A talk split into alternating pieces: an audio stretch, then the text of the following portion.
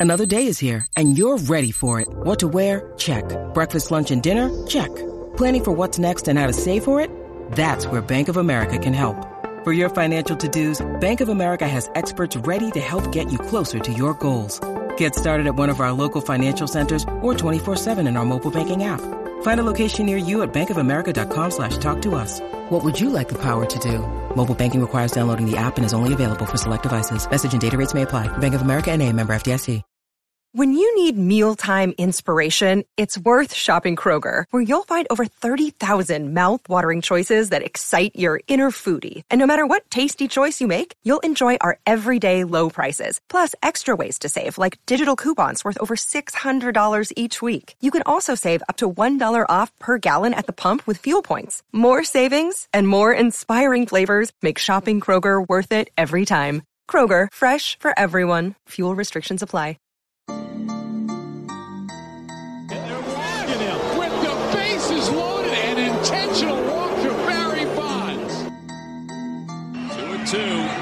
The bases loaded and one out.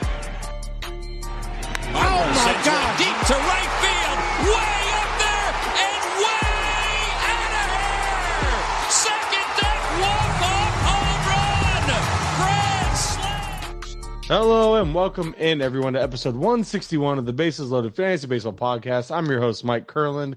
You can follow me on Twitter at Mike underscore Curland. Tonight, the boys are back in town. We have George. You can follow him on Twitter at Roto underscore Nino. And we have the special guest of the evening. and I feel like there's a special way to do it. I got it. This is for you, George. Uh, not George. Sorry. I'm going to list names. This is for you. It's been a while, but we welcome him back to the show, Zach Braff, not Scrub Zach Braff.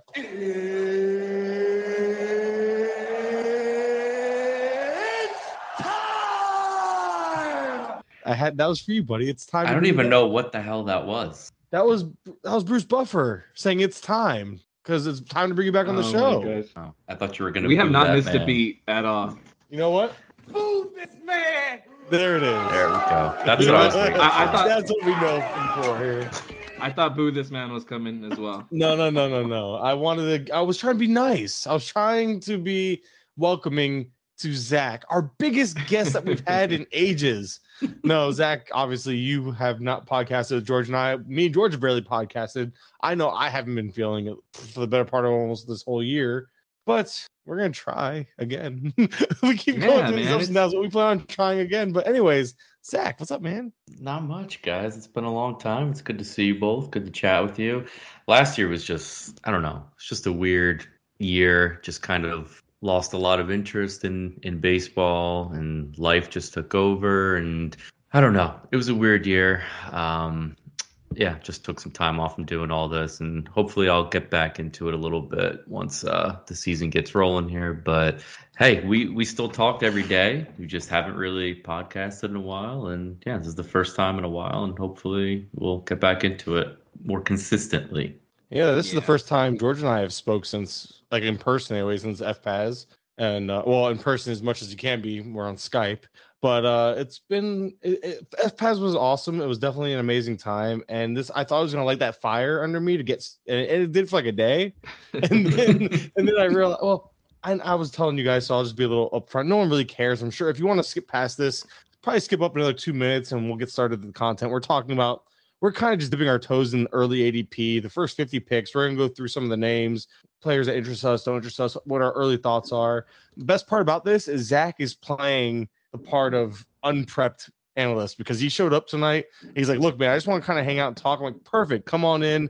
He's has this is the first time looking at ADP. Me, George has been drafting. I've been looking at ADP, I haven't been drafting yet, but it, I will be drafting soon because I need it helps me with my draft prep actually. But regardless, so we're kind of gonna get into that. But back to my story because tangent time with Mike has to happen. Um, yeah, no, it's a long story short. Essentially, is I realized I the, the years and years of grinding doing this stuff, like, and here comes my little violin because you know I, I my little swan song. I just realized kind of need to prioritize other things and put that extra effort and time into other things, mostly my family. And now it's like instead of getting on for the extra podcast, or instead of getting the extra article in, I'm over here writing less, podcasting less, but prioritizing things that really matter to me. So appreciate Family those first, man. Yeah, and I it yeah, took I, me, I think it took me what three years to realize that. everybody kind of knows just like how much you know that you've worked how much that you grind and everything that you know you get involved in and stuff so i mean totally understandable you know i think we all kind of hit that low a little bit um just Not with, you, with you're Facebook. a machine. George is a Um, big shot now. Yeah, i don't know about Good that I saw you on two pod. Like my favorite part is when I go to my Apple Podcast app, open it up, and it says blank, podcast with George Montanez. Blank podcast with George Montanez. George, you're getting you're making your way around, but no, it's been awesome just watching George kind of almost pick up where I left off and just ta- took off with it, and he hasn't stopped since. You are the grind master. Question mark. I don't know if this is- that sounds terrible, but we're gonna go with Oh, it, man. Mr. Grindmaster. Um, yeah well i'm just glad to be back talking with you guys i mean Um, Mike, it was so cool to meet you in person in, in Arizona. We had a really good time. So, Zach, you got to make it out there next time because FPAS was amazing. I've heard It some really good was. things. I didn't realize that people were calling it FPAS. I didn't know that was a thing. I thought it was just first pitch Arizona, but I will try to make it out to FPAS next year. FPAS Um, is way easier to say, and if you make it out what the cool there, kids- what the great. cool it's kids more fun. it. But no, I was George. He's making the rounds on podcasts, and like you said, Mike. I mean, I really, I'm going into this kind of blind. I really haven't done too much Perfect. draft prep yet, but I've been in the car a lot more recently. I have been listening to a bunch of podcasts. Been listening to the podcast that George was on. Our buddies Deegs and Ryan, they have a podcast which I've been listening to. It's really good, really good stuff, really funny stuff, informative stuff from Ryan and Deegs. From Um, Ryan. I don't, I'll, I'm I'll tell you, man. I, I Deeg- love I those was in guys, the car. man. I was in the car today, and Deeks was just dropping one-liners, and I was just cracking up as I'm in the car. I love Just it. compare- no, those guys, compared- man. he Yeah, compared I- somebody to a potted plant today. I was like, "What the hell is this?" Uh, One of the best things that laugh. came out of the uh, quarantine was meeting those guys. You know, we got a chance to meet. That's where we met them playing MLB the Show. Yeah, we were playing And, MLB uh, the show with them like every night. And then the the website kind of like the, the initial attempt at a website, and that they brought them along. And as you know, we just we every so often we uh you know we hang out, we talk, and uh those two guys, man, I I try to support their work as much as possible. They support ours, just good people. So um, I'm trying to remember the name of the podcast. Next on Deck podcast. maybe? Yeah, next on deck. Yeah, yeah I thought so. So, Uh, and I think Yeah. uh, Ryan started Ryan started his uh, call to the armbar, and um, yeah, I've been texting him like recently because we're in a DC together. We happen to get slotted right next to each other, so we've been cursing each other out every now and then because you know we he knows everybody who I like, and I like everyone. I know everyone who he likes, so we just been sniping each You other. You guys are drafting right next to each other. yeah, he's seventh, I'm eighth. So, question, Zach. We're, we're about to get started here. I told people they should have fast forwarded it to the, like about right now anyway. Um, because people, I mean, let's be honest. This is the time of the year where we can have some small talk. Normally, the small talk doesn't come this or doesn't come along and stick around this early or this long in a pod. But realistically, what you record an hour pod or so, people are going to listen multiple times, multiple parts because content is kind of People aren't listening slow and- multiple times. well, not not multiple times. People are gonna listen to like if it's an hour and a half, we'll listen to half an hour, half later. Is what I'm getting at. Just because they have the time to do so. You can right now is the time where you get to listen to a podcast and enjoy it, soak it in because there's not 15 podcasts covering waiver wire in the same week anymore. You know what I mean? This, is, this isn't that time of the year. Instead, we have 15 podcasts covering all the signings. That's why we're skipping it. Not, not not because we can't add to it, but because it's so It's, talked it's all about. been said already. And don't get Yeah. wrong, what we're gonna say is gonna be talked about too, but we're just trying to talk about something different because we are consumers too. We listen to what everyone else listens to. We hear what people are saying. I don't want to repeat it. I don't feel like I, I feel like we can add little to it, if anything. So we can move on to this. So ADP, we're literally just looking at NFBC ADP. We're, we're sticking with the top 50 today. Again, we're starting, we're dipping our toes in the water. And then Didn't we you have ask me a question, by the way? Wasn't there a question you just completely left me hanging, or no? Probably. no idea, but more than likely because I don't care about you. Um, Okay.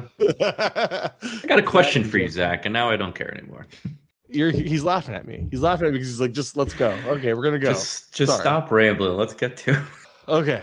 Tatis, Turner, one and two seem to be the consensus. You have Soto with a min pick of one, but average pick in like three and a half. So he's obviously the clear number three here right now. Do you agree with this top two? I should say. Well, we can talk about the third pick in general, but Tatis Turner, do you have a preference? Zach, looking at this for the first time, I know George has a more educated answer, so I'm gonna start with you, Zach. Just looking at it, first time looking at it. Yes, that was a dig at Zach again. Um, what are you thinking, buddy? So I mean, I'm just looking at this top ten. I mean, we did a lot Okay, of. ignore my top two part. Go to No, I'm, 10, I'm gonna sure. get to the top two. I'm just saying, just, this this looks very different than what we were going over going into the 2020 season or 2021 season last year. Um, I mean, Trea Turner was much further down, and now he's top two. Um, where he should have been last year, honestly. yeah, I mean, I love the landing spot. I love him in the Dodgers lineup. I love the positional flexibility now that he's second base eligible. Um, yeah, I'm fine with that. I mean, I guess there's still a lot of concerns with Tatis with the shoulder and how he elected to not have surgery. It sounds like he does not want to play outfield. So, I mean, he's going to kind of be in the same situation as last year, back at shortstop and just kind of going all out. And I don't know. I guess at the top pick, that might be a little bit of a concern of mine. So, um, I don't know. Trea Turner is definitely in consideration for the top pick, and even Soto. I mean, if it's an OBP league, you got to go Soto number one, I would think, right? OBP, I'd say so, unless you want speed that bad, but I'd still prefer to set the high base in OBP and address speed next round if I can. But it also depends for me personally 15 versus 12 teamers. NFBC, especially right now, it's mostly draft champions leagues. I'm pretty sure that's all it is right now, actually. Maybe something, or there's some 12 teamers out there, right? Um, but yeah, it's mostly 15 teamers. We've had 27 drafts as of right now, as we're looking at this ADP. And yeah, that's It's really uh, just so personal really preference at the top. I'm sorry? Just personal preference at the top. You can't go Well, wrong if you were picking number one right now, I'm putting you on the clock. Who you taking? I probably would go Trea Turner right now. I I, I concur with that statement, sir. George, do you have What's up? anything to say? What's up? Do you have anything What to say about the top two? Like, is there a preference there for you? Is there somebody you'd add to the mix? No, I mean I think I've pretty much just seen Tatis and Turner go, you know, one and two and in, in either order um, in every draft, and I totally get it. I mean Turner with you know they both have multi-position eligibility with Tatis with shortstop and outfield, Turner with second base and shortstop. That's huge in you know these drafts that are going on right now that are mostly you know draft and holds uh, where you know you can't make pickups, so that that uh, position flexibility is huge. Um, now you know I think you know last year and maybe even the year before we could have seen like we could see like you know Gerrit Cole or Corbin Burnes going number one right now, but I think the depth of pitching this year, or at least the perceived depth of pitching right now, um, you know, you're not really seeing Cole and Burnes uh, or Burnes going number one because of the guys you can get like in the two, three turn. So yeah, totally get it. You know, first few picks, you want to solidify that, you know, five by five, uh, the five category base. For for me, you know, I I don't think I'm going to be changing my my uh, KDS at all this year. You know, I I want the top pick. I want Tatis. I want Turn. I want a Bichette or a Jose Ramirez. You know, one of those guys that uh, could really solidify, give you you know that solid power and, and speed base, and then you could absolutely get some aces still coming back in the two three turn. So um, yeah, I for me the early picks are are you know where it's at, and even if I'm picking in the middle, I mean you know you take a guy like Bryce Harper or you go ahead and take a Burnes or a Cole. I mean you really can't go wrong. I agree. I'm with you with like the top nine and ten picks. That ten pick right now, Acuna's sitting there with the tenth overall ADP. I think we're seeing more and more videos. Like I was watching a video of him just throwing long toss, and I was like, "Oh my goodness, he's back!" And obviously, he has a lot farther to go. But it's like all we're gonna we're gonna start seeing him hit off a tee. We're gonna start seeing him hit live batting practice, and I'm willing to take the plunge. I think at the end of the first, I just have a hard time taking him over Harper because Harper, obviously the MVP rating MVP, continues to show consistent five category production. So like right now, someone who's healthy, like if I'm drafting right now, I think I would slot Harper over him. Betts, I'm torn on. And that's where it gets kind of in like iffy for me. Right. It's like, do I want to take the risk on an Acuna? Because if Acuna is, is slated to be there for spring training or even be part part of spring training, maybe maybe miss half of April, maybe only two or three weeks, his ADP is going to jump up five spots. He's going to be a top three to five pick at that point. And this is where the discount it's- either a discount now or I don't think the price is going to change. Like people right now are drafting with the idea that he's going to miss about a month, right? Like that's been the reports anyway. Yeah, yeah, you kind of you know if, if and if he misses a month, um, I mean then you know all about replacement. You want to take five months of five months of Ronald Acuna or six months of Bryce Harper. Does Um, Acuna run any, as much though? Right, off right, and you- that's the thing. you know Harper's going to give you 12 to 15 steals. You know, he's not a zero there in that category. So, yeah, I think you know those first eight nine picks that I I want one of those those picks. Once you get past that, you got you know some question marks. You're looking at um yeah Ronald Acuna. Now I, I love Kyle Tucker. Um, you know he's he's going there, but like Walker Buehler, Max Scherzer, um, Mike Trout, Brandon Woodruff. You know it's just yeah. If you can start with one of those guys that just fill up the stat sheet and then come back around um, in the end of the second with you know guys who I think are still you know aces like um, you know sometimes sometimes Brandon Woodruff is going there or, or Zack Wheeler or uh, Aaron Nola. Uh, I'm really high on Sandy Alcantara. I, I, think he I'd have no problem taking him in the mid to late second. Uh, he's not going there. He's going a lot uh, later right now. But yeah, I mean I, I just think that the depth of the you know top end pitching just kind of solidifies where I want to be drafting right now, and that's in those top five, six. I've noticed in some of your drafts that strategy that you're talking about. I mean, this is very different from last year, where a lot of guys were mm-hmm. going with Degrom or Cole and Bieber in the first round, and like you said, I mean. I would fill up the stat sheet with offense at this point very early, solidify some stolen bases, and there really are some good pitchers in the second, even the third round. Um, some guys like you were saying. I mean, Bieber has fallen all the way down to what? He's about 28. You got Urias down there as well. Um, Giolito and Nola were second round pitchers last year, and they're now going in the mm-hmm. probably around the third round at this point. So some guys definitely dropped last year. And it's also just because some other guys really just had such good years that they skyrocketed to the top. So it seems like there is some very strong pitching early in the first few rounds here. So I, I agree with you, man. I like the strategy of attacking, hitting in the first and even maybe in the second round and then starting to go pitching. You could definitely find some good gems in there. If you went hitter hitter at the end of a 15 rounder, you'd be looking at names roughly Sandy Alcantara, uh, Sale, let's see, Julio Urias, Gausman. I always call him Gausman. It's Gossman, isn't it? Or Gosman. I always Gausman. Pro- Peralta, Logan Webb. Logan Webb. Like I don't know if I see that's the problem. I don't know if I feel comfortable with any of those guys being my ace. Flaherty, a healthy Flaherty looked amazing last year, but I don't know if I want him to be my number one. And that's where it's like Lance Lynn, like you're getting those are a little behind those other names. If you're yeah. like your best case scenario, you might see Nola going around ADP of 38, a low pick of 58. He'd be like your best bet. Him or Giolito would be like your best case scenario falling to the end of the third. And as but we all know pitchers are going to get hurt or have setbacks or something as we get closer to the season. Pitching's going to get pushed up like it always does. So yes, now is the time to play around and be like, you know what? Maybe I can go hitter hitter and see what happens. Or and but that's that goes that's back to your point, George. Being in the first half of the draft, even the first top ten picks, gives you the luxury of going hitter hitter because you know you can probably get a Giolito, Giolito or Nola on the on the, in the third, and right, that's nice. Yeah. Like, me personally, I'm good with that as my ace. I'm good with one of those guys as my ace. I really am. Yeah, and... looking at this current uh, ADP, like uh, for me, the cutoff is um, for number 42, ADP of 42, Sandy Alcantara. Now, I I did one of my DCs. Simeon I started, hates you already.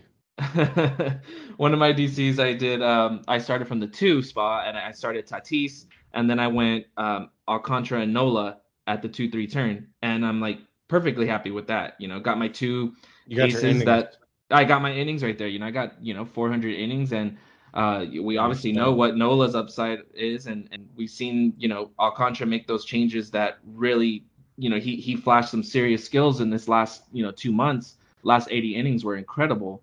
Uh, now, if he doesn't necessarily need to be that pitcher, but if he could meet, you know, somewhere in the middle, and it was really, it was, you know, the slider usage that really drove um, that strikeout spike in the last two months for for Alcantara. But um, yeah, it, it, he if he even if he kind of regresses just a little bit there, if he's a strikeout per inning guy, and I'm getting you know rock solid ratios, 200 innings, 200 strikeouts at the two three turn, I'll take that all day. And and, and he's I've even seen him falling, you know, middle of the third, end of the third. So um, yeah, that's just kind I of the trend. The issue with Marlins. Oh, sorry.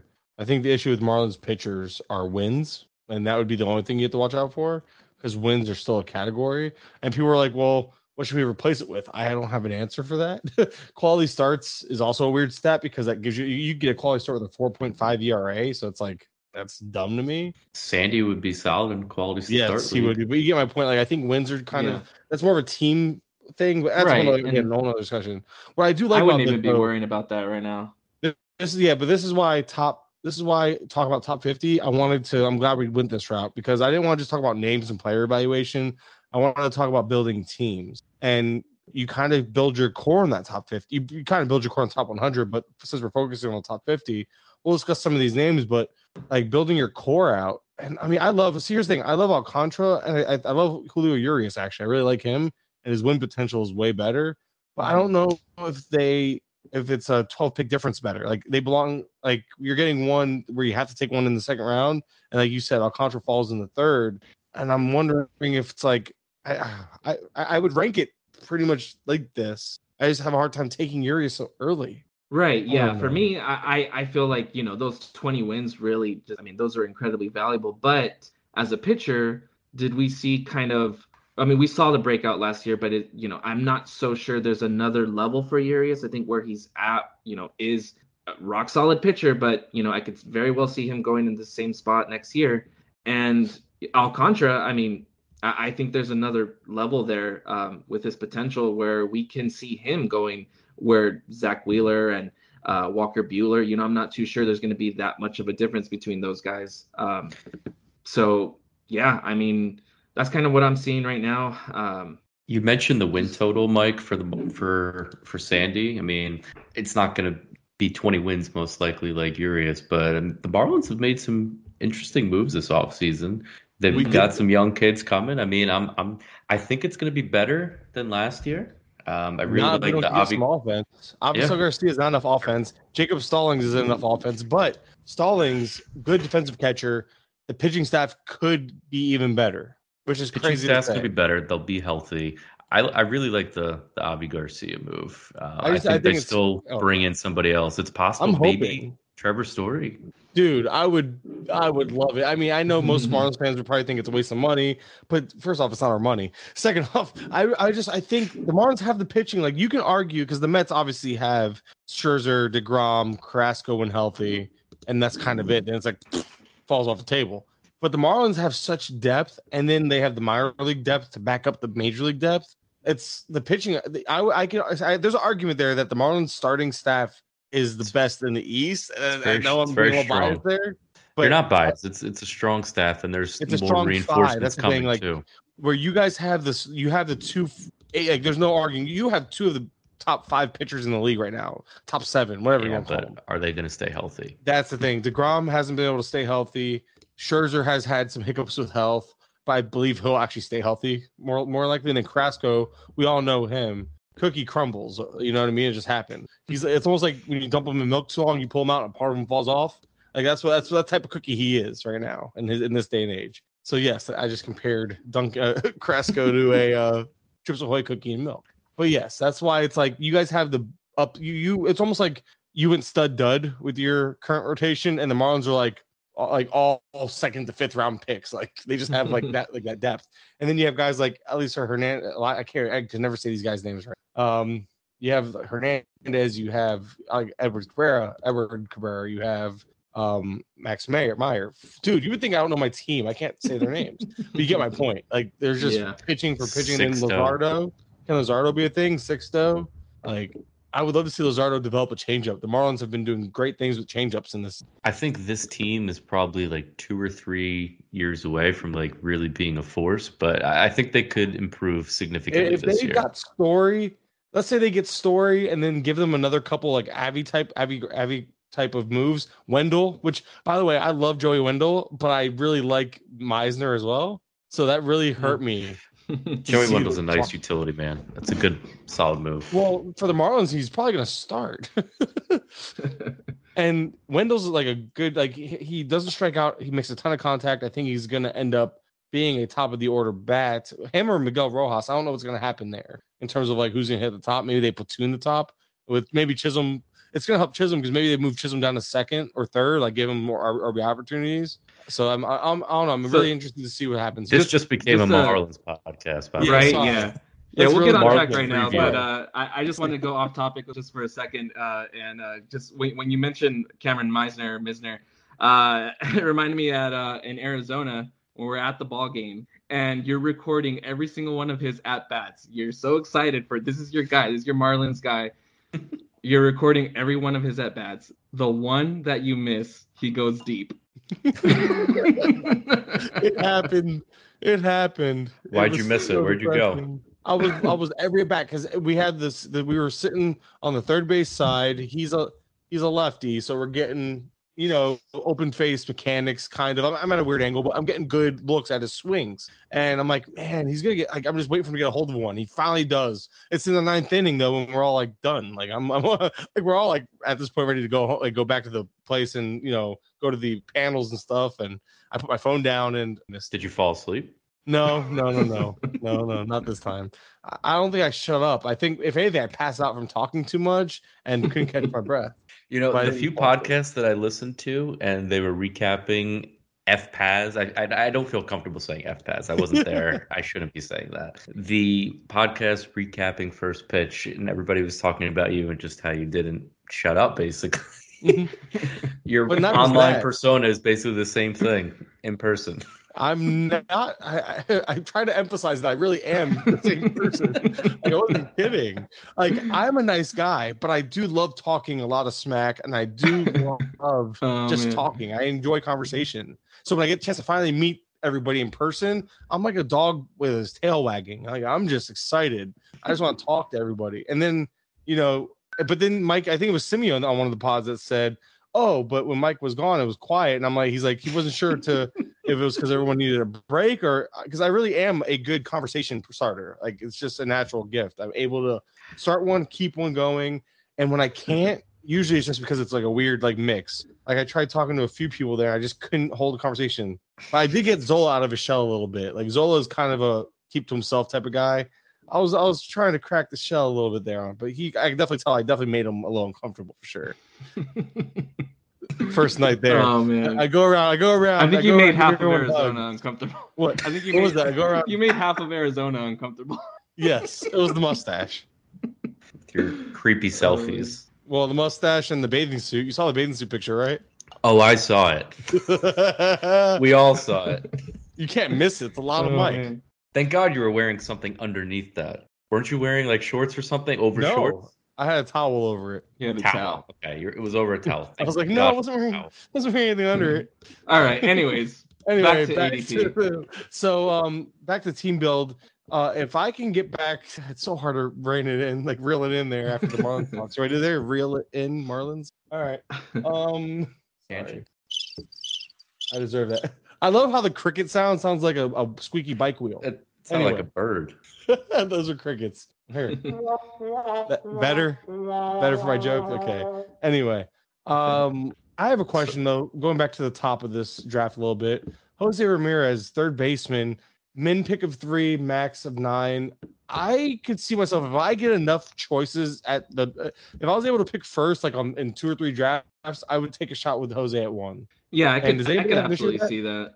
Yeah, No, not at all. I mean, he just given third base is trash. the third base. yeah, it's gi- given where third base is, and yeah, you're getting a guy that's you know 30, 20, um, you know, not not killing you in batting average. I mean, yeah, I could totally totally see Ramirez going number one. I, I mean, I, I don't have a problem with you know uh, him going anywhere in the top three, and then followed by like Bichette. Um, uh, for me, those are like the top four. For me, JRAM is my number three overall. Like in my head, it's Turner, Tatis, JRAM for me. Then Mhm. followed by Bichette. And see, I can't. Okay, Zach, are you touching Vlad in the top five? He's going on average at fifth overall, ahead of JRAM. So I probably am not. I would take J- J-Ram before Vlad. Um, I could see make a case for Vlad going six or seven, but top five, I don't think I would take him top five. It's funny because Ohtani won the MVP and Vlad's uh, beating him in the draft board. Now, do you prefer Vlad to Ohtani in this type of league where it's weekly and you don't get both sides of Ohtani's stats? I had Ohtani last year in a weekly. Um, it's it's tough. Uh, I The much offense is legit though. Yeah, I mean, I think I played him maybe like once or twice as a pitcher last year in a weekly format. Um, I mean, it's hard to predict when he's going to get, if he even does get a two start week. It's very rare that you'll see that from him. Um, the league that I was playing in, it was a quality start league. So uh, I know that I could most likely get that from him. But other than that, I mean, like you said, you're probably starting him as a hitter more often than not. Um, I just don't love the idea of wasting my utility spot in the first round. Uh, I just I think I'd rather fill a position of need um, in this round. So I, I I'm most likely not taking Ohtani this early. As much as I like him, it just feels very early. I probably would go Vlad over Ohtani, but um, I don't know. Ohtani is just such a dynamic player. He brings so much to the table. It's it's a it's a fun little toy to have at your disposal. But um, I don't know. If I had the choice, I probably would go Vlad. George. What about you? What about you guys? Yeah, I'll say George. Vlad first. Vlad or Ohtani. Second, if if you pick Vlad, well, we can talk about it regardless. But Ohtani in the first round in general, are you touching him in this top seven, eight area? Um, so I would I would go Ohtani over Vlad personally. I'd probably not taking Vlad just because I, I need to get some steals uh, in the Yeah. first round um, personally.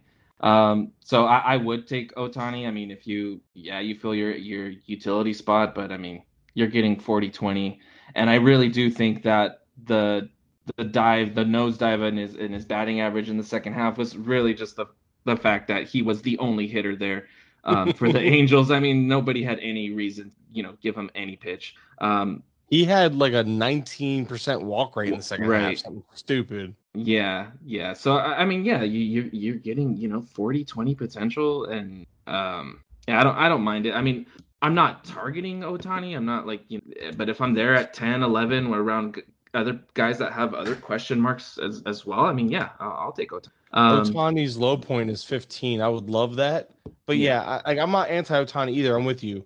I don't want either of Vlad or Ohtani in the top seven though, because I'm my reasoning falls with you, Zach, that the utility, I don't want to fill my utility this early in a weekly league. Now, if it's a daily format, Ohtani's arguably number one. Yeah, I would say that number changes one in everything. daily. Oh yeah. This is know your format. Daily daily leagues, he's number one because you're getting both sides of them. And he put up he was an MVP, but he put up amazing stats on both sides. And it was funny because he tailed off on the hitting side in the second half, but picked up on the pitching Yeah, side. he did. His walks went from like four per nine, four and a half per nine to like under two per nine. So it was like a it was a huge difference. And then but then the hitting fell off. So it's like almost I'm wondering if fatigue set in, but like we all know that Ohtani just didn't get pitched to at all. He had like 30 home runs in the first half, like 13 in the second. I just looked at his splits. This is the reason why I know stats so well. But we people don't, people might not know that Vladdy kind of like a, a small step back in the second half. You know, Mhm. no more was Dunedin. Um, they went back to Toronto. That's playing more to as a pitcher's park now with the humidor, and he dropped about 30 points of batting average or 20 points of batting average in the second half from like 313 or something to 285. I think he's a 300 hitter. I really do. But there's still the fact that it was a step backwards in the second half. And now I still expect Vlad to be that four category guy, but we're hoping for him to be peak Arenado type, which is doable. Vlad has the skill set to do it, but in today's day and age where speed is for is still increasing in terms of necessity, I think Vlad should be going. It's like Vlad, like for me, Harper over Vlad, but it's like I have to con- I have to consider Mookie or Vlad because I'm just not sure about Mookie. I'm sure Mookie's healthy. He will be healthy. I just haven't heard anything lately. But Yeah. I think that's the I think the conversation. I think Vlad should be at the back end of the first, not at the top of the. First. So that's Yeah. what my concern is. Um, moving on to like the the second round hitters. Um, Hmm. You mean you don't want to guys. stay talking about the first I mean, round? we don't have to keep harping on on the top 50 picks. Uh, Why not? Well, I mean- fine. 15th overall, Mike Trout. Does he belong there? Keep it there. Real I, quick. I'm I'm not I'm not taking my person. Not at God, isn't that isn't that crazy how the mighty it have is. fallen? Yeah, yeah. just can't Zach. stay healthy. It's, it's just so frustrating. I don't think I've ever rostered Mike Trout, honestly. Um, This would be the year. it depends how far he falls. I mean, what the max pick for Trout right now is 29. I mean, if he's falling, if he's fallen that far, like sure, I'll take a, a shot on him. But the injuries are concerning. He's not running anymore. I mean, the guy hasn't stayed healthy. I mean, he hasn't put up what 600 plate appearances in since what 2014. I mean, he just can't stay on the field. It's just frustrating. Um, a lot of it's been freak injuries, but what was last year? Uh, was it a shin injury? Like I don't know, calf. Uh, I didn't even realize It was, that. that it was the back part of the leg. You were close. I just don't how that could keep you out that long. It's just frustrating. He had a Um, setback, and then by the time he was ready to come back, they just shut him down. It's just tough to trust him at this point. There's other options in that range that are more trustworthy. I mean, Bryce Harper is going um, around that area. I'd rather have Harper. Trust him more. Mookie Betts. All right. What So, about uh, yeah. Luis Robert, George? What do you? I'm torn on Robert. The, we're looking at this is he. I'm pretty sure now. Correct me if I'm wrong.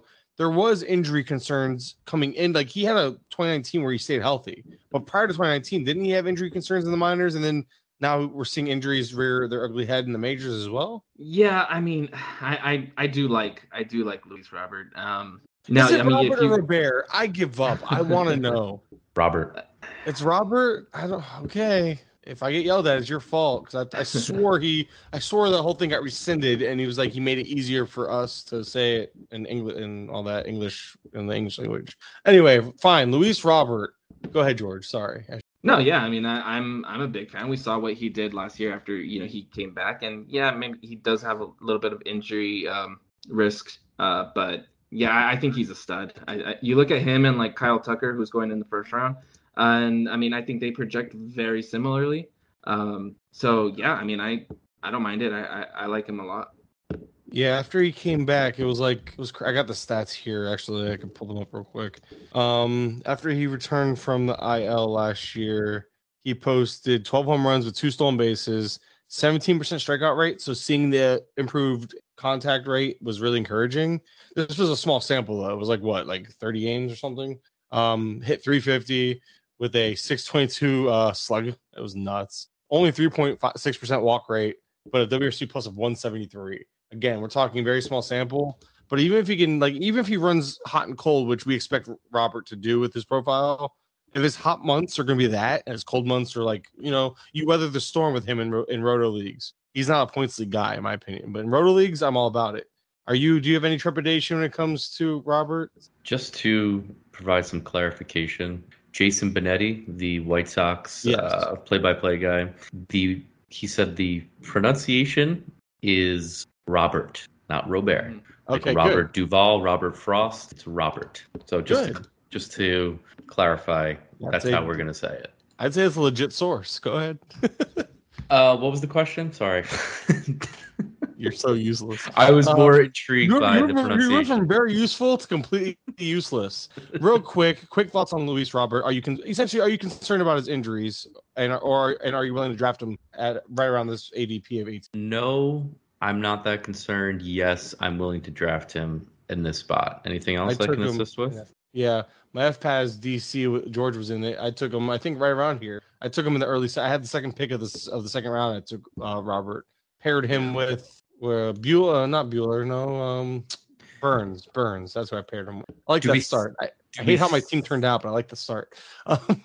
Do we think So- that Robert is going to be hitting at the top of the lineup? Because obviously that would be I hope so. ideal. I think right now on roster resource, he's slotted in more towards the middle, uh, five or six hole. Um, but I would love to see him, him and Tim Anderson at the top of that order. I would really love that for fantasy implication. Absolutely. You know what? How about we do this? How about we look and see where he was hitting towards the end of the year? Pretty sure it was towards the top. I could be wrong. Though. I think they finally put him batting second towards that. But yeah, they did towards the end of the year. They had him batting second from like eight nineteen all the way to the end of the season. He either led off or bat se- or batted second all but two games where he batted fifth. So I think there's more of a likelihood that he bats towards the top unless they sign somebody or is there somebody coming back? I don't remember. Menez, Grandal, Abreu, Moncada. I think Moncada is one who fell because he's just kind of been whatever. Got Vaughn on the bench. This I thought this lineup was honestly deeper. Did they lose somebody? Uh, Vaughn, Cesar, Cesar Hernandez. Vaughn's on the bench. Wow, didn't see that coming. Yeah. Uh, I don't think that's actually gonna stick either. But anyway, um, I feel like yeah, I feel like there's somebody I can't put my finger on it either. Something seems off. does. I think Cesar Hernandez was the second baseman, maybe more at the top last year. I don't know. No, um, Adam, uh, what's his face? Adam, what's his face? E- Uh, Eaton. Eaton was at the top of the lineup for most of last year. Maybe that's what it is. Um, and then we had a little bit of Hernandez up at the top as well, and then Robert replaced him at the top. Anyway, moving on. How about Anyway. Freddie? How about Freddie Freeman? Right around How about Freddie nineteen. Freeman? What team is he going to play for? My Somebody tell me. God, why is this taking so long for him to sign? And Well, too why are the, now. Bra- the Braves are gonna this up, aren't they? I love how you inserted I the I mute button myself. yourself. Oh man, if if Freddie Freeman is a Dodger, I'm gonna lose it. Oh God, or a Yankee. That's the last thing anybody wants to see. I wouldn't care. I just want to see. I just wanted to. I hate that we have to wait now for these guys to sign. yeah, Like we Yeah, had all this fun, all these quick signings, and now crickets. JV needs to sign again. Still waiting for Story. Um, but yeah, Kris Bryant. I, I think Freeman is who Freeman is. I don't think he's going to fall off this year or anything. I think where he's going is perfect, and he's a reminder. Like, why am I taking Vlad when I can get? I mean, he's not quite what Vlad is in the power department, but Freddie gives you thirty with a three hundred batting average roughly. So why not just Mhm. wait? Like, I don't need Vlad's skill set for ten more home runs, possibly. Yeah. When, especially if Freddie goes to New York, where the short porch will be his best friend. So yeah, I'm I'm looking at Freddie as like a solid round two option if you want that skill set there. Um, moving on to Machado is kind of like I'm trying to think. Semien, do you think Semien should be falling after that trade? Uh, trade, sorry, the signing in Texas, George. Yeah, yeah. I mean, yeah. My initial thought was like, I mean, you know, that ballpark's obviously hurt like his power a bit. Um, obviously Everything not a, speed. Right. Yeah. I mean, I, you kind of got to knock everything but the speed because you know the Rangers are a team that will run. So, I mean, yes, right here, back end of the second. Um, yeah, it's a, it's it's a bit too high. I could see him falling, you know, into the third, uh, into the third and fourth is probably where I would be comfortable taking him. Uh, but yeah, definitely not here at his current ADP of. 20. I can't believe they Texas didn't pick on him fourth. as twelve. No, he actually went tenth in my DC, uh, DC that I started a couple days ago, and I mean, I don't know, it was. I It guess was it's not completed pick. yet, Yeah, it's not completed yet. so that's It- it why I was an haven't auto pick. registered. Ten is But yeah, uh, Cleveland, uh, sorry, Cleveland. What? Oh, because I'm looking at them. Texas was tied for fourth with Miami. Actually, that's why Miami's a good spot for like Avi for running. Um, but Texas was four, tied for fourth in steals last year, and I believe in 2020 the season they were like top two or three. I'm double checking that right now. But point being, they were fifth. They were tied for fourth again in uh 2020. A p- point being that they're t- they were top five at two straight seasons when it came to running, and that's what you like to see. So Semien might sustain there. I think he fall. I think he'll fall a little bit. The guy I like a little more than him that's going right behind him at this point now is Cedric Mullins. I don't expect him to repeat 30-30, but a 20-30 season is I think is within the realm of possibility. He's going to continue to lead off. The team around him is getting better, so the runs should be better. And he's if he, I, I'm pretty sure I'll double check you if he was efficient. I'm pretty sure he's pretty efficient on the base pass last year. So efficiency is huge with stolen bases. I don't even look at sprint speed anymore because intent and success rate is what I look at. And if you're able to attempt all those bases, uh, all those steals, he got caught eight out of 38 times. So not terrible. Wish it was a little better, but still good enough. My point being is I think 30 steals is still very realistic as long as he's leading off for the Orioles. Does anybody have any issue with this price for Cedric Mullins? No, not at all. He actually fell to me in the third, and yeah, I, I, I don't mind it at all. I mean, 27 years old. He's in his peak years right now. I mean, there's I, I don't think there's any reason that you know 2020 will be his floor. It's not going to hurt you. Um, so yeah, I don't I don't mind it at all. Yeah, I like this. I like the spot for him too. And uh, it's in- interesting back to back right here. We got Cedric Mullins and Starling Marte, um, two very similar players. Um, I think I probably would go Mullins over Marte. I mean, Ooh, I thought your Marte. Mets bias was I about know. to take. I Oh. haven't talked Mets baseball in a while, and I'm still not ready to. But Starling Marte uh, just came as quite the surprise that signing. Um, but I mean, the Mets are not a team that really has been running in recent years. I mean, granted, they really haven't had anybody like Marte who can run like him. But my concern is that he's just not going to have the free reign to run like he has in the past, whether it be with Miami or Oakland or even Pittsburgh. Um, so I don't I don't know if he gets to 40 stolen bases. I really don't.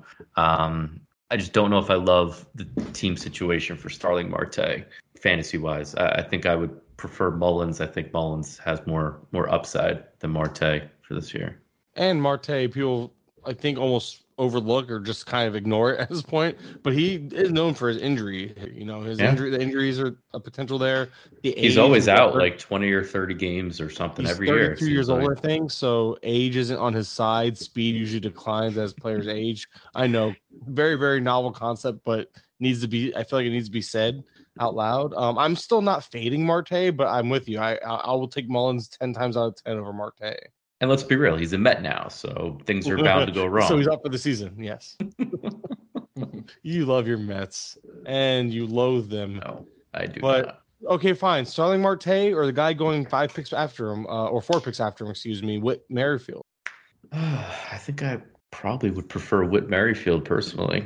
George. Yeah, I think the, the the thing is, um, the thing is with Whit is that you know you're getting 162 games, um, Mhm. right? I mean, he's yeah, you know, 700 plate appearances in three of the last four seasons. You know, obviously 2020 shortened season, but three straight years, three straight full seasons of 700 plate appearances. Uh, you know, so I mean, two of those seasons he had 40 steals. Um, so yeah, I, I, and he's got you know second base eligibility. So I, I think yeah, I also prefer. I would pro- also go with. Why are you sending us fantasy football messages to the chat? Why? Because fantasy football is so important. It, it's we're heading towards the playoffs. I understand, but we're talking fantasy baseball, and you literally chatted the group. Thanks for blowing up my spot. I don't. I don't care about that. But yes, Pollard was a must play tonight. For regardless, fantasy baseball. I'm with you. I think Whit is the play there, and a lot of it is not only can you count on the playing time. We saw the stolen bases again last year, but dual eligibility, second base, outfield. I think people like underestimate how important that is in certain platforms and certain uh formats. Sorry, certain formats. And he offers that. And second base, although it might not be as bad as it once was, having the potential to put him at two spots is a big deal. So I'll take Whit Merrifield as well. And I think the skill set that you're aiming for with Marte, you can get out of Whit, plus those le- levels of safety we discussed. So, but what really catches me off guard already, and I don't think it's gonna, I don't think this trend, I don't think these guys are gonna drop any. I think it's only gonna get worse as injuries happen. But but maybe it's maybe it'll what will even out is as injuries happen to relief pitchers, we see more guys named the closer, so it helps it out. The balance will be there. But Liam Hendriks and Josh Hader, 30th and 33rd overall, you got to spend serious, serious uh, equity Crazy. to grab them. Either of you interested in a closer at this point? Oh Go man, you know, I tough. can maybe I can maybe see myself getting one uh to start the third if if one is there, but I don't like getting a closer at this point in the draft. The thing is, I mean, this is where they're going, and like you said, it may even just get worse. You see Hendriks with a min pick of 16, Hader with a min pick of 25. Uh, we're gonna start seeing these guys, yeah, in the end of the second. One of the drafts I did, I I the uh, where I had, I had gotten uh, Nola and Alcantara at the two three turn. I had planned on getting one of these guys with the, the, my pick in the third, and the guy drafting at the turn took them both, Hendriks and Hader, uh, at the two three turn. So I mean, ah, man, it's just yeah. There's so much uncertainty right now. You know, you still have Kenley Jansen that you know doesn't have a job. Um, the situation with Ken- Craig Kimbrel's kind of up in the air. Um, you know, you, you got guys like uh, Camilo Doval who got a lot of hype, who right now, you know, is going um, around, you know, round nine, round 10. But uh, yeah, there's just, there's so many question marks in the closer landscape that I, I don't really blame anybody for trying to solidify their saves at this point. For me, I'm just like, yeah, I, I'm, I don't know. I, I don't feel too, like, I, I am perfectly fine just waiting another couple rounds and getting a Emmanuel Clase or Raisel Iglesias or Edwin Diaz. I mean, I know, want Iglesias, but now that Ryan he Pressly. signed a four year, he just signed a four year deal, so Iglesias ADP is about to jump up ten spots probably. yeah. Like, George, George, have you ended up with with Hendriks or Hader in any of your drafts so far? No, no. but he No, targeted at- him once and didn't get him, which is crazy. Yeah. Yeah, I didn't I didn't get him. The one the one draft I would have taken one. I, I didn't get him. But no, I've ended up with like Ryan Pressly in the fifth round, who I really don't mind. I mean, super solid too. And you you gotta think that, you know, Houston may be losing a little bit of, of offense this season, that maybe they don't blow everybody away and he gets uh, you know, a few more saves. So yeah, like guys like Pressly, uh, like I mentioned, Diaz, Clase, Iglesias. I have no problem taking those guys in like the fifth round, It's right around, right around where they're going. Where you Chapman. would to take them. yeah, Chapman, you know, obviously has a little bit more risk, but yeah, I mean, you got Chapman going there, um, 80 ADP of 84 right now, so I, I don't mind taking, you know, getting maybe two of of these guys. Maybe uh, for me, like I, I have no problem. I, I'm t- if uh, Craig Kimbrel's falling, I have no problem taking Craig Kimbrel because you got to think that, yeah, I mean, just the whole narrative. You saw him struggle in the setup role. Uh, the the White Sox picked up Kendall Graveman. The writing's on the wall. You know they're they're going to be moving him, and 100% you got to think that whatever team is is going to be acquiring him is going to be acquiring him to close games. So um, yeah, I'm trying to get two. By the time it gets to Craig Kimbrel, I'm I, am i am trying to get you know two closers. Wouldn't surprise me if Kimbrel ends up on the Phillies. I feel like Dombrowski has traded for him before. I feel like he might try to make a deal once things are back up and running again. Um, but yeah, I, I think Kimbrel gets dealt. I think a team like Philly or somebody who's in dire need of bullpen help um, is going to get him. And yeah, I think that's a good bet. Where'd you say he was going? Um, well, his ADP is 131. If he's yeah, traded, it'll go I mean, up. That for sure. That automatically goes up into the 80s, uh, 80s, 90s at least. Yeah, George is our uh, our bullpen guy, our relief pitcher guy. So when he talks relief pitchers, I even shut up and listen. Call um, to the arm pen. oh um, yeah, sorry, arm, the arm bar. He's our arm, arm bar specialist, not the arm pen. arm pen. armpit, arm codes. What I have, I mean, so, look, look at this ADP with the closers. I mean, Hendriks and Hader that high just seems ridiculous. I think every year there's like one or two guys going in that third, fourth round area though. So I'm not really surprised. And Hader, I think in 2020 we saw him go in the first round in one draft. Yeah, I mean, you could wait till like George was saying, like uh, Pressly in like the fourth or the fifth. I mean, you could definitely wait until those rounds to address uh, your first closer. But um, God, I can't believe we're up to like 15 was a min pick for for Hendriks. That's just insane. Doesn't uh, uh, we saw Hader go in the first round in 2020? That's why I'm not surprised at this point. All right, before we get out of this, before we answer these questions, I have a few names I want to touch on real quick. Mostly the shortstop run at the end here, right towards the bottom of the end, towards the end of this top 50. Tim Anderson, we know what he's going to bring us. There's a little injury risk there, but there's power, speed. He'll get you close to 2020. I understand the ADP. Then you have Bogaerts, Story, Lindor, and Wander. Four different, very different players, three of which are vets that have proven themselves that had kind of down years. Like Bogaerts kind of had a iffy finish. Um, Trevor Story just never got going. Weird BABIP, un, unlucky BABIP stuff with Coors and everything. And he's a free agent. We don't know where he's playing yet. And then you have Lindor, first year of a mega contract, which we've seen guys like Harper, Machado, like these are recent history guys that like struggled their first years of a mega deal and then turned around and now we have Harper as MVP and Machado's kind of been Machado. So I think there's better days ahead for Lindor. He did finish better than he started at least. But regardless, are the uh, well, and Franco I want to say for last. But these three guys, George, you've been drafting. Have you found yourself with any of these three guys? Do you have a preference here? Do you are you skeptical of any of them? Um, I mean, the the one, I mean, for me, for me, the three guys at the top: Tim Anderson, Xander Bogaerts, Trevor Story. Um, I, I don't mind taking any of those guys. Trevor Story all day. I'm in on ADP of 42. I absolutely love that. I think he's an absolute steal right there.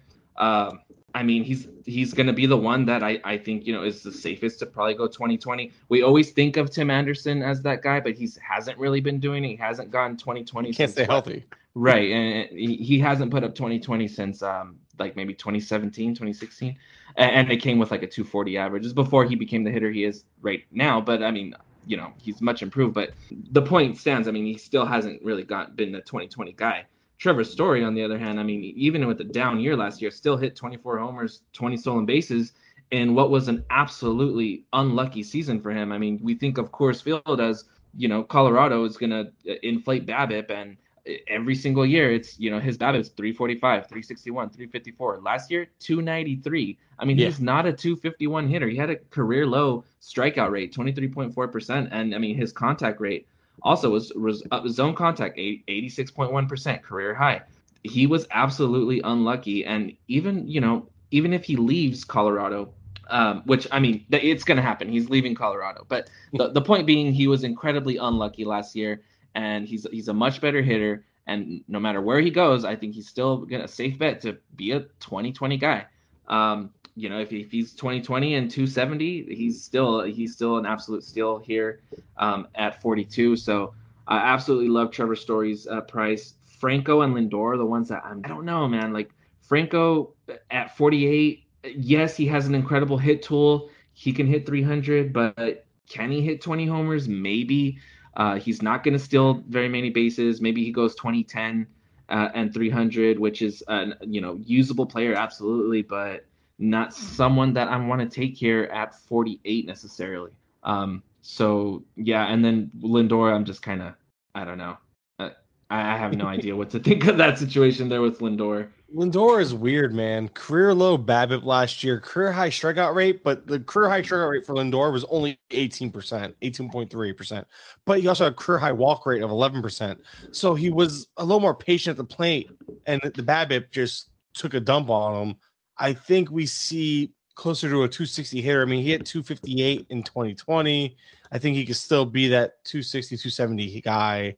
Uh, in a, in a down year, he still put up 20 home runs and 10 stolen bases in just 125 games. So that would have still got him more stolen bases, more home runs. You're getting, you're still, I think you'll still get 25, 15 type of numbers out of him easily, in my opinion. Um, I'm still in on Lindor, but I do prefer Story as well. And I was looking at Story's numbers while you were talking about him a little bit.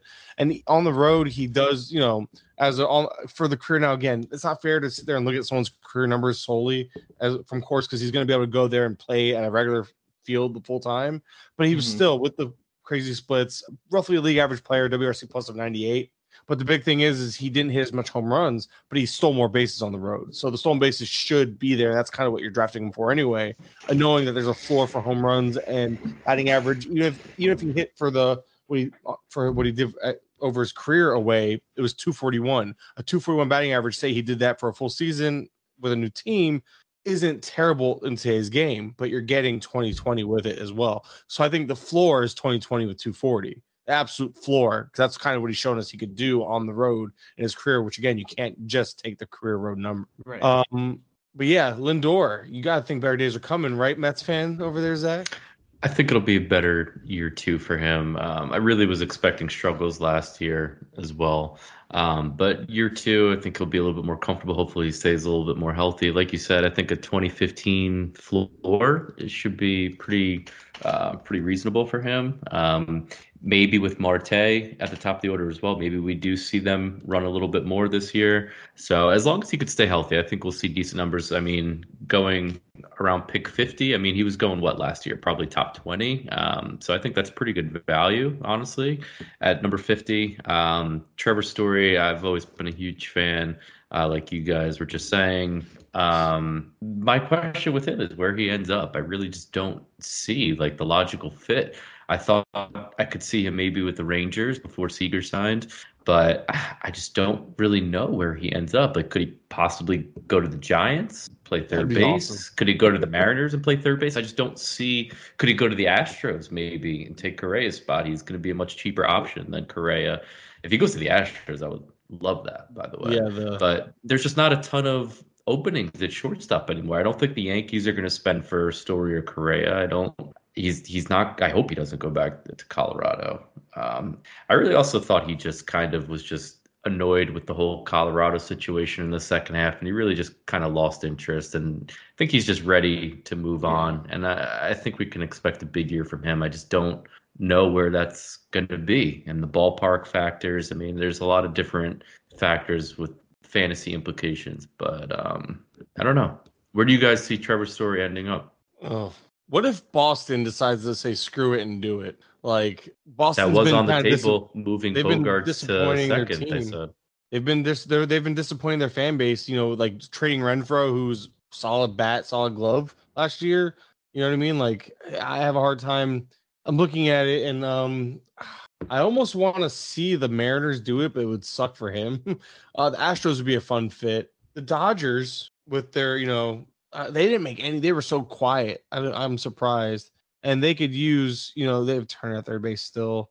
Um, where would where would he play? They just re-signed Chris Taylor, but I think they want to keep Taylor in that utility role. So they could put they could put Story at short or second, and Turner at short or second. I wonder um, if the um, Angels try to add another bat. I don't, I don't think, think, they, they have the money. Do they have the money for that? I think they always have money. The Angels would make. A lot they of do sense. tend to blow money. That would be a fun. That would be a great spot because then you put them in that area with like you know you have Trout, Ohtani, Rendon. Love that with Story. I would love that fit. I just don't know what to expect. I mean, outside of them, I mean the Cubs just got Stroman randomly. That was the most random move of the offseason. Another one that I could see, I could actually see him possibly reuniting with Arenado in St. Louis. Th- that's been the talks, but I don't know. Are they going to want to spend up? You know, the Cardinals. A lot of teams like- really just seem to be open to spending money this year. Like you see the And- Rangers dropping a shit ton of money. You see the Tigers dropping money here. I mean, a lot of teams that typically haven't been uh, spending are ready to spend this year. So it's it's cool Corey to see. fits. He definitely fits over there in St. Louis, but what St. Louis needs is a lefty. I just pulled up their team, and they have two switch hitters, and the rest are all righties. They could use a lefty in that lineup. But not saying that they shouldn't go out and get Story because it's a great fit because they have Edmundo Sosa currently plugged as a starter or Paul DeJong, whichever one, you know. Oh. But they're both righties, and they're both not Trevor Story. so Trevor Story would fit really well there. But um, yeah, the last one I want to talk about real quick is Wander, and George hit the nail on the head. My big thing is the stolen bases. I'm concerned about because of his lack of success. First off, he only stole two bases last year in, in a short period, but they both came in the first eight days that he was up. He didn't steal a single base after those first eight days. And then if you go look at his success rate, because I'm big on success rate, how much will Tampa Bay run him if he doesn't fix this? Because he's been, let's see, 2018, four stolen bases, three caught stealing, almost 50%. 14 stolen bases, nine caught stealing in 2019 in in A ball, not even like, and in high A, four caught, four stolen bases, five caught stealing. Triple A, five stolen bases, four caught. You see where I'm going with this? He's Yeah. never had a really good year being efficient on base pass. So have all the speed you want, but is a team that wants to play the the money ball mentality, are they gonna let this guy run in to outs, especially as they trade away players, you know, do their thing, platoon, etc. I just don't. I mean, Wander's safe. He's gonna play every day, no questions asked. Probably hit 300. I see 20 to 25 home runs. Maybe I'm thinking 10 stolen bases because the speed's there, but that's if I'm just afraid. What if the Rays are like, nope, you're not running unless you can show us you don't run into outs? And I know that's speculation. There's no reason to think that right now. Nothing have I've ever heard say that, but it's the success rate or lack thereof that concerns me. And he was two out of three last year. So I don't know. It's like he, he stole two, attempted one more, failed, and they, they didn't let him run anymore after that. Yeah, yeah. I mean, so why- that's what I wanted to bring up about him. it's like why why not just take Jorge Polanco thirty picks? well, because Jorge Polanco is not a fun or sexy pick. That's why. That's exactly what it is. Um, real quick, sorry, I didn't, didn't want to talk about this guy, but we got to. Mondesi, in or out? 47th overall. We know streakiness, speed is up there. The Duke can literally win you steals in any given month, but he just can't stay healthy. They're talking about not playing him every day already. Who's it? Who's buying in at the price? It's it's dropped. It's down for now. Going around 50th overall, just about, just about. I'm out. I'm out at that price. out. I'm out too. I can't see myself taking him over Lindor, Story, even Tyler O'Neill, who's another guy that I have a hard time buying into him repeating. Man, he's the only player to have a strikeout rate above thirty percent and um and hit 30 home runs in a year and hit 280 in the process. The next highest was like 265, and it was this year as well with Javi Baez. So it's like eh, you have to if you buy into Tyler O'Neill, you're buying into he can succeed with his swing and miss profile, which is similar to a Baez. So there's like for every one Baez, there's like nine, like he's one out of ten that succeed with that profile. You have to hope O'Neill is that guy too with his current swing and miss profile. And I don't know if O'Neill is that guy. So I'm afraid, but if I'm desperate, I might fall back on him for speed. But I also don't I have a hard time taking him over Lindor, another proven commodity. Um, so yeah, that's that's the top 50. Kevin Gausman's there, but I don't think anybody really cares about him right now. we can talk, we can talk about him another day. I want to answer these questions real quick. One of them is by our boy Fish. He wants to know when I'm gonna get into a draft. Now that he said that, I think I'm gonna talk to you, George and Zach, if you want to get in on this one. I'm probably gonna try to get into a DC with some friends sooner than later over the Let's next week. or tag so. team one. I need I need a co-manager or something here. Oh God. Uh, Hey, I'll think I'm. I'm always down to draft. Me and George. Always screw to screw you, Carolyn. We'll get in the same draft. Me and George are going to tag team against you, okay, do whatever you want. and then you'll Um, lose but- interest by the end. Well, in DCs, it's easy. All you gotta do is draft and set your lineup twice a week. It's very, very simple. But you're not going to Yes, set your lineup. Pile of Dial, one of my favorite people on Twitter. I really love that guy. Uh, Yeah. yeah. that's so he's the uh he asked that one. Let's see. Let's go on. I'm doing this on the fly. I did not write these down. At L Barnaru, I always mess it up. Casey, who plays first base for the Braves if they don't resign Freddie, and he wants to make it interesting. No Olson or Rizzo as option.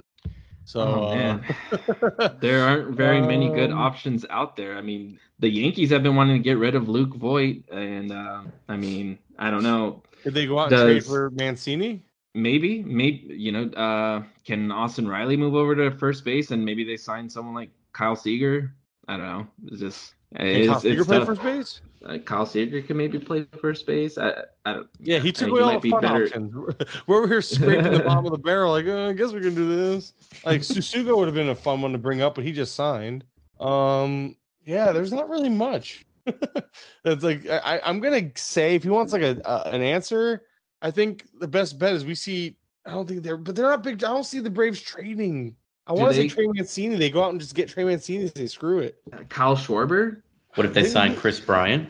I don't Kris think they'd be- Bryant. I don't think they'd make that big of a splash. I don't see them making that oh, no, big of a Schwarber was splash rumored. Shor- Schwarber was rumored to the Rockies, right? Like they were interested or something. hmm Rockies are interested in everyone. I They ain't think gonna do it. Schwarber would be a fun fit there. Do they, do they need a lefty? We'll look at their lineup. Real quick. I mean, they're, they're, they're that's a team that has money to spend. They have, most of the young guys they have tied up in contracts, like long term and fair priced. Um, could um, yeah, I I could see. I like that Schwarber call because they have one switch hitter and all righties in that lineup.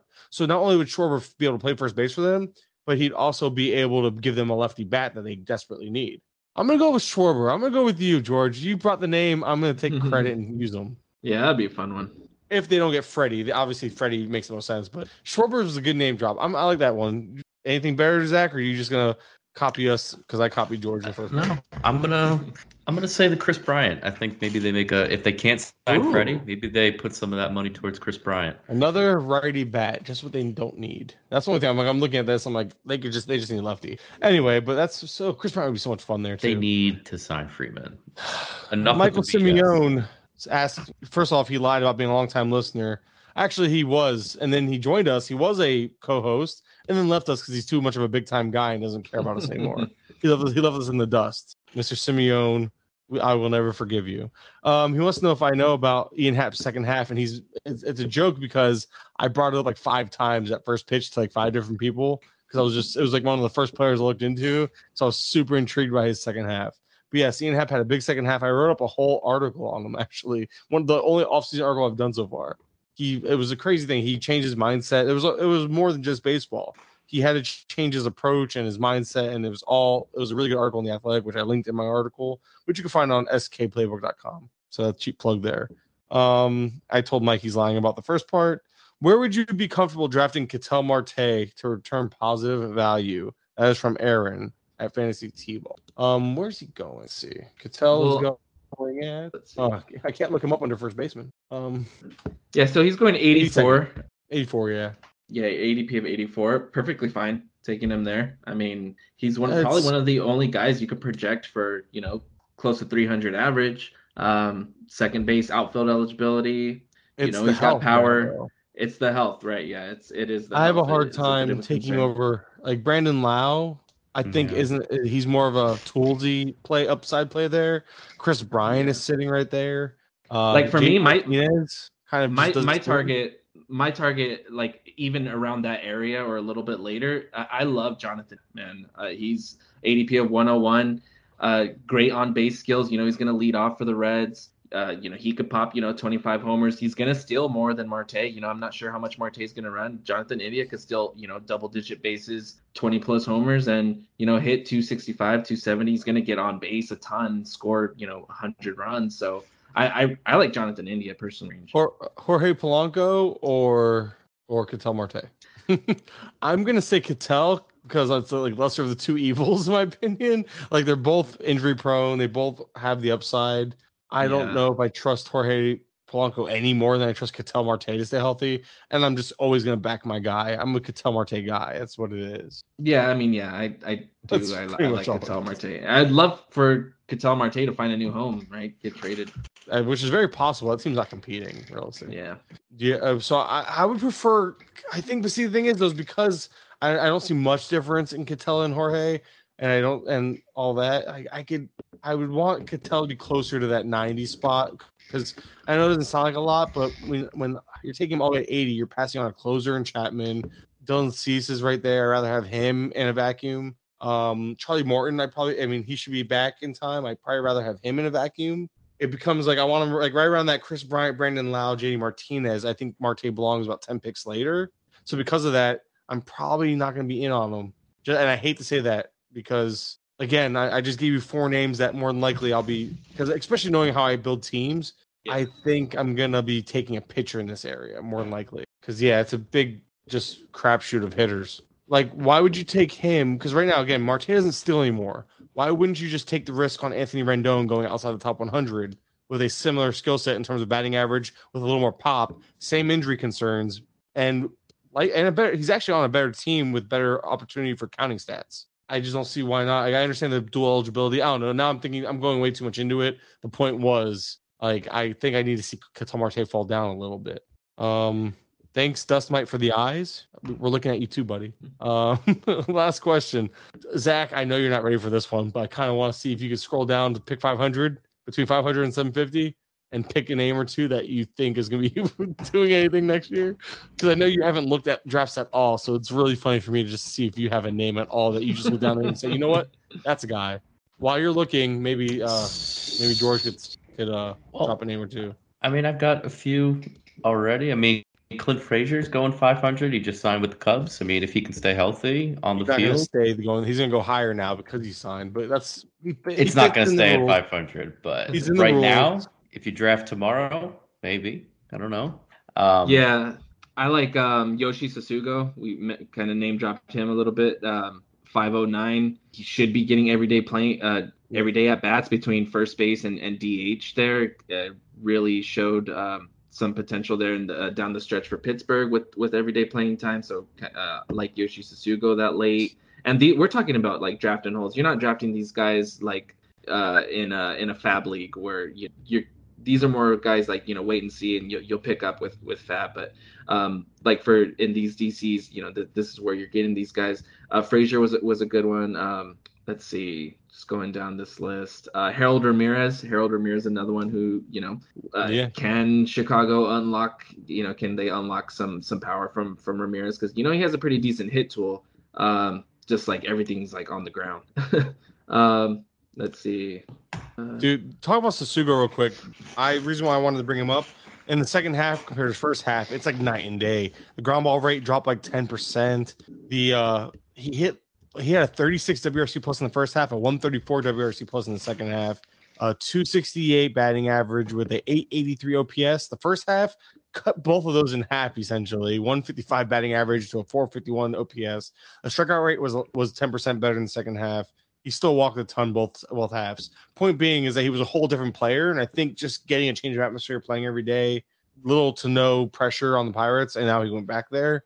I do think better days are ahead for Tsutsugo, and I think remember he came over as like a highly touted power hitting guy from oh, from what Korea I believe it was. Yeah, or it was it was one of the it was one of the teams over there, and I hate if I hate it if I'm wrong. I do apologize, but Tsutsugo is a guy that we shouldn't just ride off right off after you know a couple bad after a rough start to his U.S. debut. So I really like that pick. That's why I wanted to make sure I brought that one back up.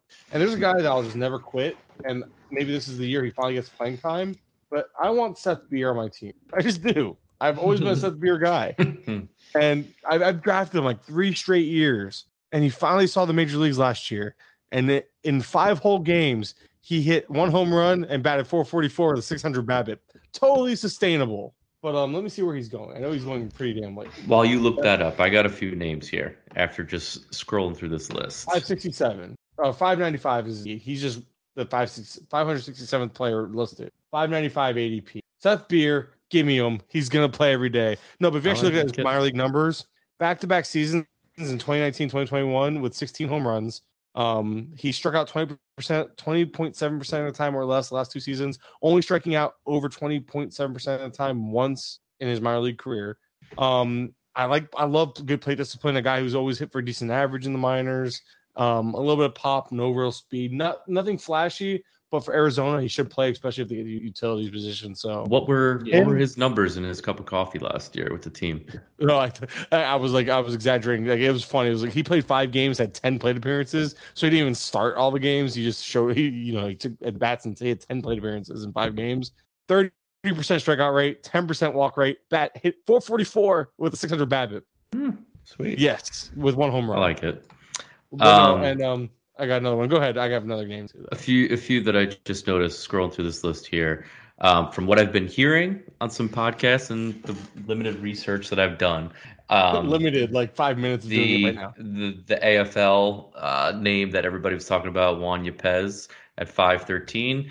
Um, if if the DH does come to the NL, I think he could be a big benefactor of that. Lewin Diaz at five thirty. Um, if the DH, I mean Aguilar probably goes to DH, and I think you could see Lewin Diaz as a full time first baseman. I think I think with full time ABs, I mean we could see um, some good stuff from Lewin Diaz over there. We saw some pop in the minors. Uh, I like that at 5:30. Another Mar. I'm all about the Marlins. Apparently, Zach Thompson at 5:55 going to Well, he got Pittsburgh. What? So he got traded. Yeah. I'm saying in Pittsburgh now. Yeah. I mean, who else is he going to compete with over there? He's going to be in that rotation. Um, definitely a decent arm to take a chance on in DC's. Um, at 540, Mike Soroka. I don't know the exact timeline for his recovery with the Achilles, but if he is going to be back uh, by like maybe May or so, it's definitely worth the risk there. Uh, two other pitchers quickly. Mike Lorenzen going around 600.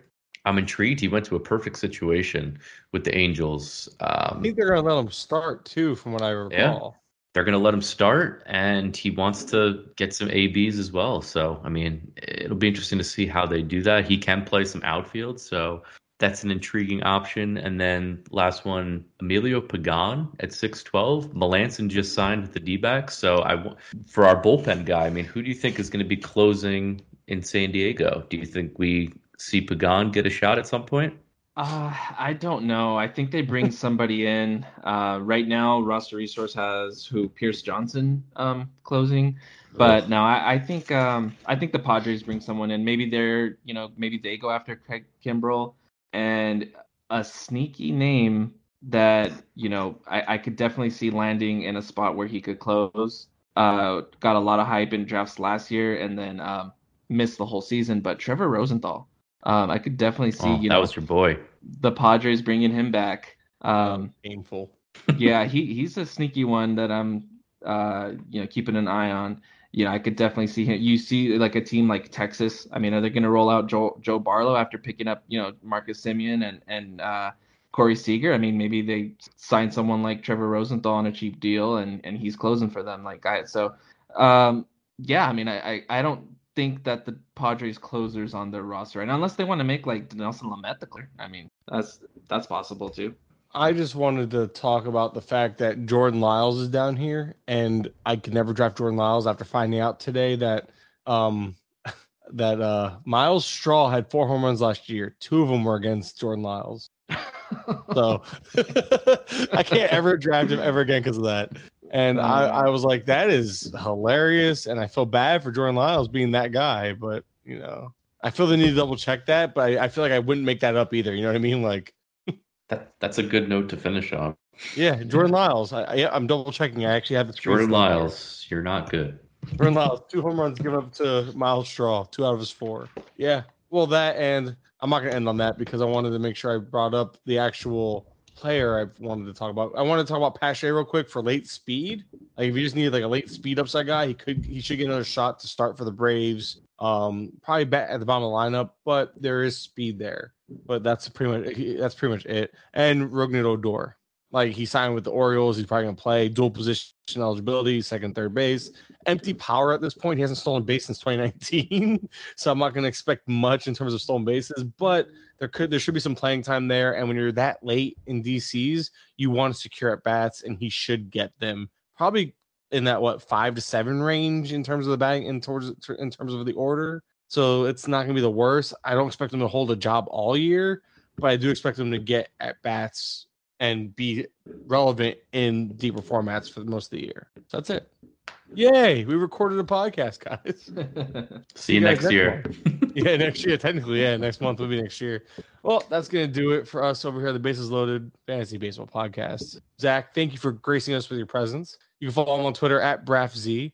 George, the man, the myth, the legend. You can follow him on Twitter at Roto underscore Nino. And I'm the guy who just doesn't shut up. You can follow me on Twitter at Mike underscore Curlin. Uh, we really do appreciate you guys hanging out with us.